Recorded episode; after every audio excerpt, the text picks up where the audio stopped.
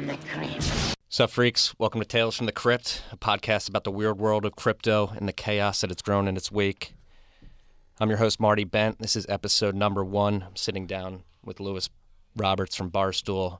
We're going to go over the history of Bitcoin today. Um, if you're going to to understand a subject holistically, I think it's important to understand its history. So today I have Lewis with me. And, and just sorry to interrupt you, Marty. I really don't know shit. I'm kind of just like, I think I said I was like the Lil Yachty of podcasting, where like I don't, no one knows Little why it works. I don't know how I'm making it work.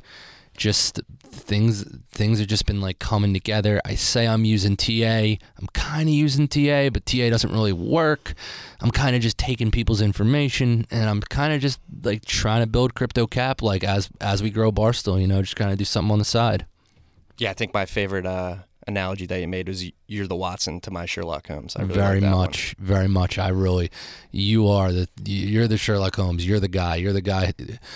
You're the subscribe to subscribe to Marty Bent's newsletter. It's probably it's it's literally like crypto for dummies. It's really really helping everyone out. So let's subscribe to that as well. And Yeah, you can find that subscription link in my pinned tweet at Marty Bent on Twitter.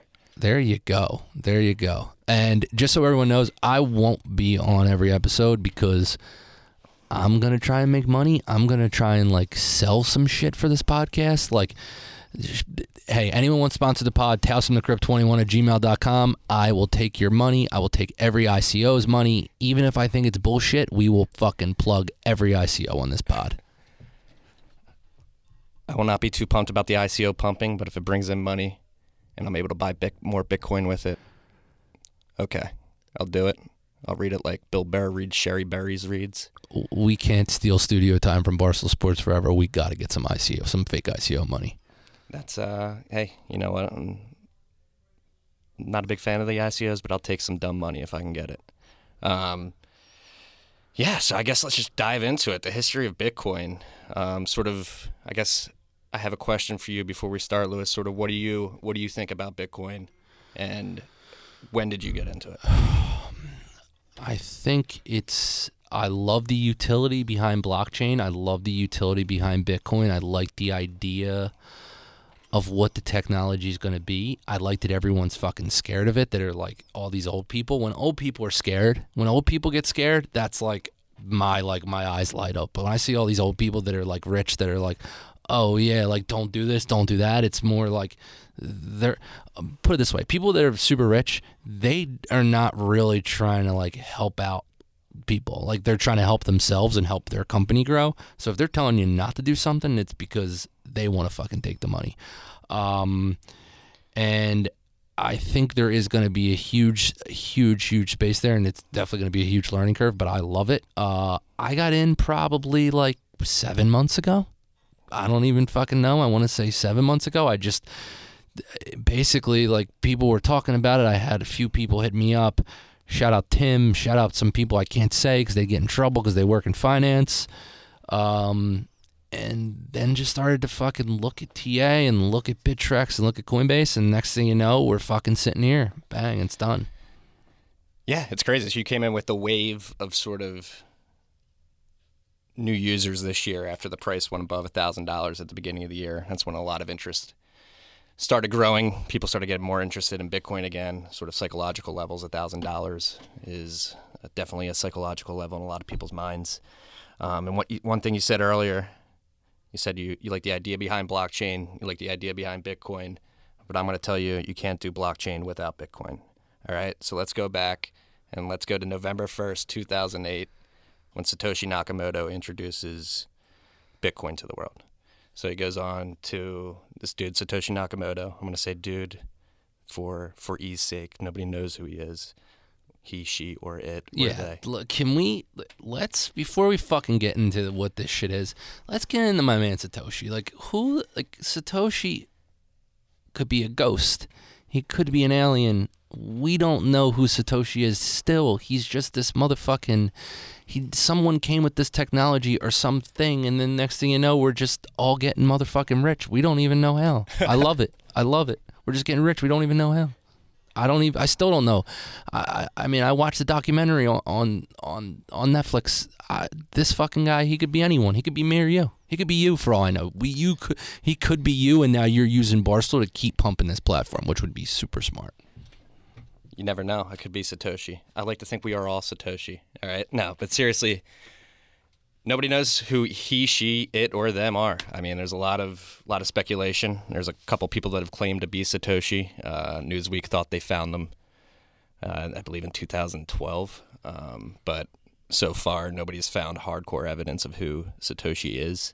Um, yeah, she's just some random anonymous person on the internet that showed up sort of out of the blue. I say sort of because uh, we know that he had conversations with a few people before he dropped the white paper, but the the world at large was really introduced to Satoshi's idea and Bitcoin.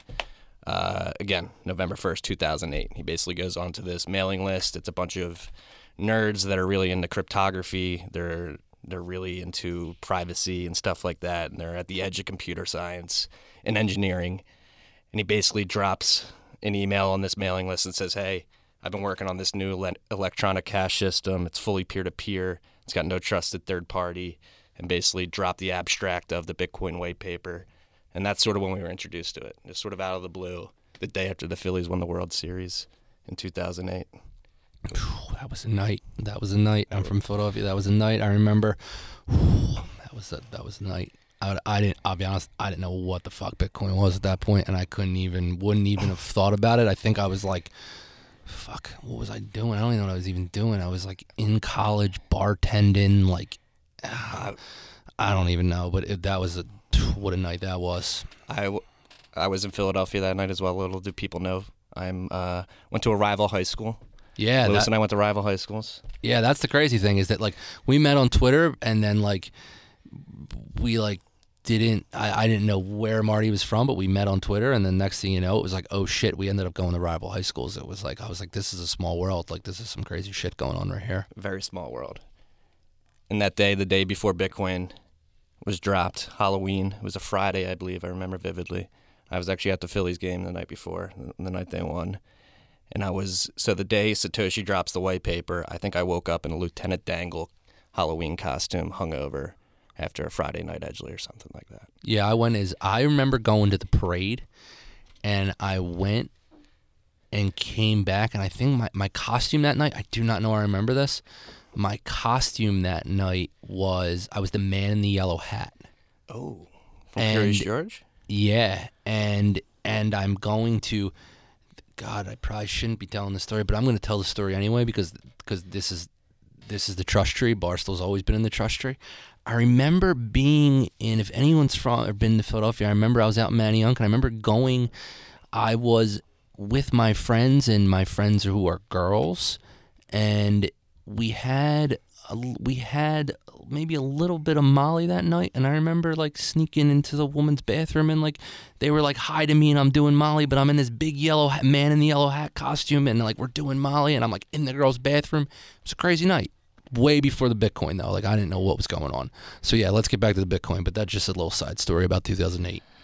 God, I miss college. Um, yeah, so Satoshi drops this white paper, uh, and basically for three months, or excuse me, two months, uh, November and December, the people on the mailing list that he sort of introduced it to started critiquing his idea. A bunch of people were like, ah, this is a novel combination of a bunch of technologies that have come before you, but it's not ever going to scale. Uh, you'll never be able to deploy this globally. Um, Satoshi pushed back on that. Other people, like Hal Finney, sort of saw the, no- the novelty of Bitcoin and where it could go, the potential, and sort of asked more about what he was doing and showed some curiosity. Say, hey, this this thing has potential. So th- those two months go by. There's a there's a back and forth on that mailing list. Satoshi's sort of tweaking the idea as he's getting this feedback, and uh after two months, he's finally ready to drop it on January third, two thousand nine. Uh, he basically launches Bitcoin. That day, we have what's called the Genesis block, which is the first block that was ever mined in Bitcoin. And it came with a pretty overt message. Satoshi, from the beginning, really made it known that he, that Bitcoin was created for a certain purpose, and it was to come at the banks and the current monetary system. The way he let this be known to the world, um, is he basically embedded uh, a headline from the Times of London, the paper that day, and it was basically expl- the headline was about uh, a bailout that was about to happen for the banks, uh, a second bailout. Um, let me find the exact quote. I should know this off the top of my head. I think it was the Times of London, Chancellor on the brink of the second bailout. So right there, Satoshi says, "Hey, we're coming. We're coming for your lunch," and Bitcoin starts. So in the beginning of 2009, not a lot's going on. It's it's just a bunch of nerds playing around with this new technology. They're interested in the decentralized movement, uh, open open uh, software, uh, free open source software, the FOSS movement, and they're basically tweaking the idea. Satoshi's talking to Hal Finney a lot in the beginning. Um, rest in peace. Hal is no longer with us, but R.I.P. Hal. R.I.P. Hal. Rip in peace. Um, but Hal was actually the first person that ever received a Bitcoin transaction outside of a mining reward. So Satoshi sent him 10 Bitcoin, I think nine days after he launched Bitcoin, and was like, "Hey, this shit, the shit works." Um, and from there, 2009 is pretty quiet. They're tweaking the idea, and it's not until October that somebody tries to value Bitcoin, and that was the new, excuse me, the new Liberty Standard, and they valued one Bitcoin at basically less than 8% of a penny. And they based that valuation off the electricity the miners were using to, to mine Bitcoin. And then the year ends, um, and there's basically a technical, uh, there's a technical um, sort of checkpoint that's reached. And so we had the first upward difficulty adjustment, which means there's more miners coming on the network. There's more people interested in this project. So at the end of the year, we had that first adjustment. It's like, hey, okay, people have found this and they're interested in it. The year is 2010. Uh, we begin the year with uh, the first ever Bitcoin exchange. Uh, Bitcoin Market uh, opened its doors and basically allowed people to access Bitcoin with their PayPal accounts. So now anybody with a PayPal account can buy Bitcoin and sort of get into the movement. At this point, again, it was uh, it was valued at less than a penny. So I'm not sure how many people were were interested in, in buying Bitcoin at this point, but uh, we we have an exchange. People are, are, are able to do this. And uh, beginning of 2010, after that is pretty quiet, and until we get to May 22nd, which is an epic day in Bitcoin. It's uh, one that will be remembered, and we actually have a holiday every year because of this instance in the Bitcoin community. We call it Bitcoin Pizza Day, and that is because on May 22nd in 2010, some dude named Laszlo he spent 10,000 Bitcoin for two Papa John's pizzas. That's the type of shit, man. It's type of shit I can never get over. If you told me I waste like like I don't know where I don't know where Laszlo's at. Shout out Laszlo. I, I would fucking probably kill myself. I put a fucking bullet in my head because you basically are you don't ever have to work again, and you fucking wasted it. You, you, I, I can't I can't even think about that shit. You can't blame Laszlo. You know, at the at this point in 2010, it's like, all right, we're playing with funny internet money, and nobody nobody really knows that the project's going to succeed or fall on its face. Maybe it was maybe Laszlo was selling was selling the top here at this point and was saying, "Hey, I need pizzas.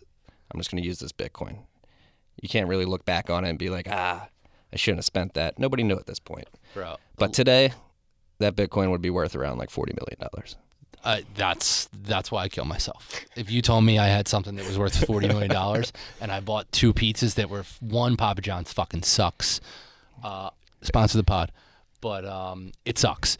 And just they, for hey, they give you that that pepper. They give you that pepper. I like that touch. I mean, if we're being completely honest, like they don't have any fucking Cinnasticks. They have no dessert. Like, how are they fucking like? Come on now. If you Domino's eats Domino's eats them eats their lunch literally. I agree with that. I agree with that. Um, yeah, so this guy sells his Bitcoin or exchanges his Bitcoin for pizzas. Uh, we move into July, and the developers, while this is going on, while Laszlo is buying pizzas and exchanges are being made, the developers, the nerds that we first talked about, are still working on the protocol. And in the summer of 2010, they released version 0.3 of of Bitcoin. Uh, they up, basically upgraded the software, fixed some bugs, and released it. Uh, I think it was in July of 2010. Um, and basically after this happened, Slashdot, which is a website that caters to to software engineers and, and nerds that are interested in computers. Uh, posted a story announcing the, the release of, of this version. And basically, after that, we have the beginning of Bitcoin's first bubble uh, in 2010. So Slashdot um, announces this. People are like, okay, what is this Bitcoin? They start creating accounts uh, and they start buying, and the price shoots up overnight from eight tenths of a penny to eight cents. So 10x is overnight. And if you want to, if you want to talk about bubbles, this is probably tech, Bitcoin, technically Bitcoin's first bubble. Um, 10xing overnight, and shortly after this, Jed McCaleb. He's some dude. I believe he was chilling in Costa Rica or something. He was down on the beach surfing, and he basically saw this Bitcoin shit going on. I was like, "Hey, I'm gonna start an exchange." It just so happens that the exchange that he started is uh, Mount Gox, uh, which is infamous throughout the world now, not just Bitcoin, for uh, for having an epic failure. I think 770,000 Bitcoin were lost when all was said and done. Um, Seven hundred seventy thousand. Yes, we'll get to that. We'll get to that. That comes later. Okay, that just got me really excited. I'm, I'm, I'm, because like I was about to fucking leave the room, go on a treasure hunt. Like if there's seven hundred seventy thousand Bitcoin in this world that people don't know where it's at, I'm gonna go find it. Even Somebody though, knows where it's at, and they're not telling you. Let's we may have to get deep deep web we may have to get deep web tim. Shout out deep web tim. Uh, you, you, may not i don't know when we'll get deep web tim on the podcast. We may have to get deep web tim and start hacking some shit and find this fucking bitcoin. Well i think he'd definitely know where to start. For sure deep web tim. You go you you guys will hear a lot about deep web tim later. Um let's continue yeah so you continue um, that same summer basically like i was talking about difficulty adjustments at the end of 2009 what happens when when more miners come on the network is there's more computing power competing for these Bitcoin. And in the summer of 2010, miners started creating new chips or using new chips, um, GPU chips instead of CPU chips. And what this did was basically speed up mining and make mining like go super saiyan, like not super saiyan yet, and like zero gravity Dragon Ball Z training. They went from like training on Earth to GPU miners. That was a terrible joke. Um,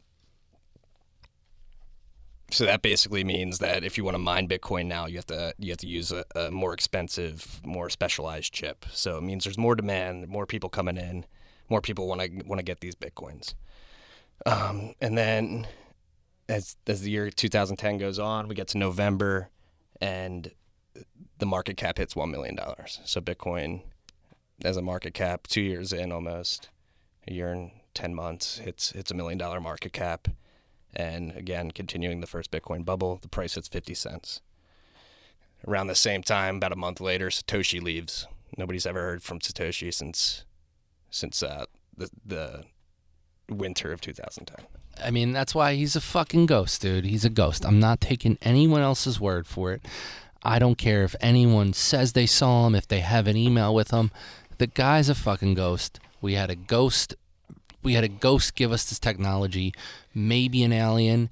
Eh, that's all I got. I'm not gonna. Maybe. I'm. I'm. Maybe it was like I don't know who it was. Maybe it was the. I think at one point, man, you talked about like maybe it was like the computer itself, like some Matrix shit. Yeah, there's some uh, theories out there that an artificial intelligence sort of bootstrapped itself, figured all this out, and uh, basically created uh, decentralized store of value where computers can trade value between each other. So some people think a smart AI basically figured this all out, put it together, and launched it, and then and then ghosted. Motherfucking Terminator shit, dude. That's, that's motherfucking. This is.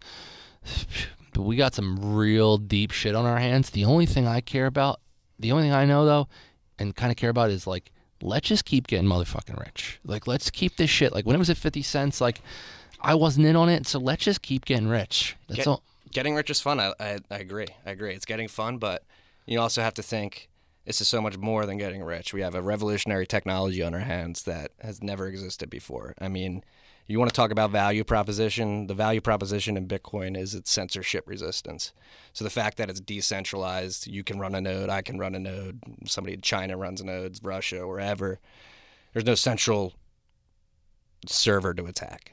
And basically, what this is, this is this is an innovation on par with the printing press. when you get down to it because nobody, you can't have the Chinese government like they're trying to do now.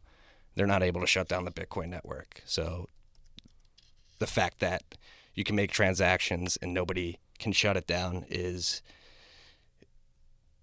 it's a revolution that, that nobody seems to grasp right now. People are starting to, but once it fully clicks, yeah, things are going to get weird. Things are going to get really weird. Printing press. Shout out Johannes Gutenberg. Let's keep going. um, the year's 2011. Satoshi has just left. People are wondering where he is. They'll soon come to find that he's never coming back. 2011 was a very important year for Bitcoin. The birds and the bees were out and about. They were spreading the Bitcoin love. And if Bitcoin is ever made into the story of Bitcoin is ever made into a movie, 2011, the first eight months would be would be the montage, the first montage in the movie. I fucking love montages, man. God, I love montages. I can't fucking wait for this. If this is our mont- our first montage, the first montage is always the best. Think about like Mighty Ducks too, when they're beating when they're beating the shit out of all the teams, like they're beating Jamaica like 11-1 and all that shit. That that's that stuff's great. So I'm gonna let you jump into this because montages are without a doubt one of my favorite things in this world. If this movie's ever made, this will probably be one of your top three favorite montages. All right. So if this montage is to go like anything, it's to go like this. We flash cut to January 28th. The network has reached block 105,000. This means that 25% of every Bitcoin that will ever be mined has been mined. There are now 5,250,000 on the market. We jump to Ross Ulbricht. He's launching the Silk Road. This is the dark web market where you can get your weed, your Molly, even your black tar heroin if you wanted to. It only accepts Bitcoin. We go to three days after the Super Bowl. Bitcoin has reached parity with the US dollar. It now costs $1 to attain one Bitcoin. Nerd media freaks out about this, writes a bunch of stories about Bitcoin, drawing a bunch of the public in. We zoom in on Japan, and Mark Karpelès is buying Mt. Gox from Jed McCaleb. Jed knows it's a sinking ship, Mark is an idiot, and is taking some damaged goods. We screen pan to a computer nerd tracking Bitcoin's hashing power as it significantly jumps out of nowhere. Some people think a supercomputer is coming to the mining game. We blink. We're in a 19 year old's basement. He's an amateur trader who's just lost all his money because the Bitcoin price has fallen 30% to 70 cents. We hover, we hover over to his next door neighbor who just clicked on a YouTube video titled, What is Bitcoin? This is currently going viral, reaching 6 million people. We throw up a grid screen. Boom. It's a bunch of entrepreneurs from all over the year, world, excuse me. They're shaking hands with businessmen as they're opening up Bitcoin exchanges in their respective countries. The middle screen in that grid expands to reveal the April 16th cover of Time magazine, which is flaunting Bitcoin in the world's face. Open the cover, and we see that the network difficulty is on a steady rise up and to the right. We turn the page, and we notice that the price of Bitcoin is $10 on Mt. Gox. The person reading the week old magazine looks up at their laptop and sees that the price has surged to almost $32. He goes all in, he doesn't want to miss the ride. We flash cut to a week later. This dude is sobbing. His girlfriend's walking out the door. He's got a half drinking bottle of whiskey in his hand. Why is this? Bitcoin has crashed all the way back down to $10. He bought the top. he goes to take a swig of the whiskey, closes his eyes, and we flash to a web clipping of someone getting hacked and losing 25,000 Bitcoin. The camera zooms out and we see that the computer belongs to Mark Karpelès, the owner of Mt. Gox. He changes tabs to an email account. We can see he's having a conversation with a hacker that has just stole all the username and passwords on his website. We flash pan to an affected user of this hack panicking as his account on another exchange gets hacked because he's using the same username and password across the internet like an asshole. He checks his Twitter account. The first tweet is a screenshot of the chart of the network difficulty, which has increased 10x in the last two months. He scrolls down further and sees a tweet about an upcoming Bitcoin conference and clicks on the link. The music fades and we slowly zoom in to a bunch of poorly dressed nerds gathered at a hotel conference room in New York City. We're at the first ever Bitcoin conference. We pan into a digital clock. We see that the date is August 20th, 2011. And the montage ends. Whoa! Man, that felt like motherfucking Ocean's 11 right there. What a year. I am fucking fired the fuck up right now. That really felt like it was Ocean's Eleven. I felt like I was Danny Ocean. You were ma- you were maybe Matt Damon. I don't know about Brad Pitt. Like oh. I'm Danny Ocean. I'm oh, definitely Ocean. You should see my eating and talking skills. They're very good. Okay, I can eat and talk very well, just as well as Brad Pitt can. I I just felt like I was Ocean there. Basically, just the guy behind the scenes. You were doing everything. That's why I called you Damon. Like you were doing all the work. I was just hanging out. Damon's a tryhard in those movies. Yeah, but he was really important. That's what I think I That's was true. getting at. He's right. really fucking important. He was like a really important guy, and everyone was just like, he didn't really do much, but he really did fucking everything. I'll take it. All right. We're going to step outside of Bitcoin here. I got a story for you. I used to get called Brad Pitt. All right.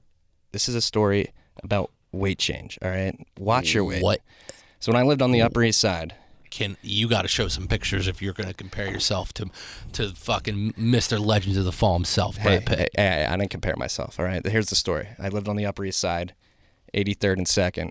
There was this homeless dude, smartest homeless dude I've ever met in my life. He would sit out this Italian restaurant called Emilio's. It's one of the most expensive restaurants in the city.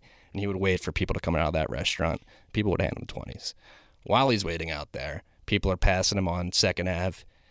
And every time I would walk by, he'd look at me and be like, hey, what's up, Brad Pitt? I'd be like, oh, I threw that guy a five a couple times. That was the first year I lived there. About a year after I gave him the last five, I'm walking by. I put on some weight. He says, "Yo, what's up, Brock Lesnar?" And my life was was shattered at that point. I think I went on a run at midnight that night. Dude, that homeless guy just took your brain into a fucking into a maze. He had your brain in a maze, and you were running around in that maze. It was like one of those hedge mazes you see what rich people have. He had your he had you in a he- hedge maze, and he just took everything from you. From Brad Pitt to Brock Lesnar. That's was- that's. If someone told me I look like Brock Lesnar from Brad Pitt. I would have probably jumped in front of the fucking six train. I'm dead serious. That's where I would have been at, for being for being completely honest. yeah, it was uh, it was a tough night. It was a tough night. Enough about Brad Pitt and Brock Lesnar, though. Um, I think we're gonna cut the Bitcoin story here. This is a lot of information to take in. We're we're through two years of the experiment. There's six more years to go, but I think this is a good place to stop. I don't want to overwhelm anybody with information. We still got a lot of shit to talk about, though. A lot of two shit. two years, but really five years if we're going back to when it started. Two years of when shit really started to pop off. Yeah. Okay. Okay. I mean, no, two years. Yeah, it was launched in January 2009. We're at the we're in the 2012 now, so we got three years in. We're three years in. 2009, Um, 2010, 2011. That's why that's why you're Sherlock and I'm Watson because I, I I just really fucked that up right there. You know what? Yeah. So, like I said, we got a lot of shit to talk about in the upcoming episodes. Um, we're going to talk about Mount Gox. That was one of the biggest shit shows, not only in Bitcoin, but I think throughout the world. You think Enron was bad? Mount Gox, in my opinion, was a lot worse. yeah. So we're gonna come back with basically part two of the history of Bitcoin, uh, Silk Road, Mount Gox, all that good shit, and then after part two, we'll get into what the history of Tales from the Crypt has is gonna have to offer you guys. Yeah, we'll get into sort of what we're going to be doing on this podcast. Uh, again, we'll explain that in the third episode, but I think this is a good stopping point for right now. But I want to thank you guys all for listening. I know I'm just some random dude. Uh, I hope I, I hope you guys learned a little bit and had some fun. Again, my name is Marty Bent. You can find me on Twitter at Marty Bent. I'm sitting here with Lewis Roberts from Barstool. His handle's a little weirder at Buddy Loveless. Follow me, subscribe to the podcast, subscribe, subscribe, leave reviews. Smash that subscribe button. All right, guys, we'll be back later. Thank you. Peace and love.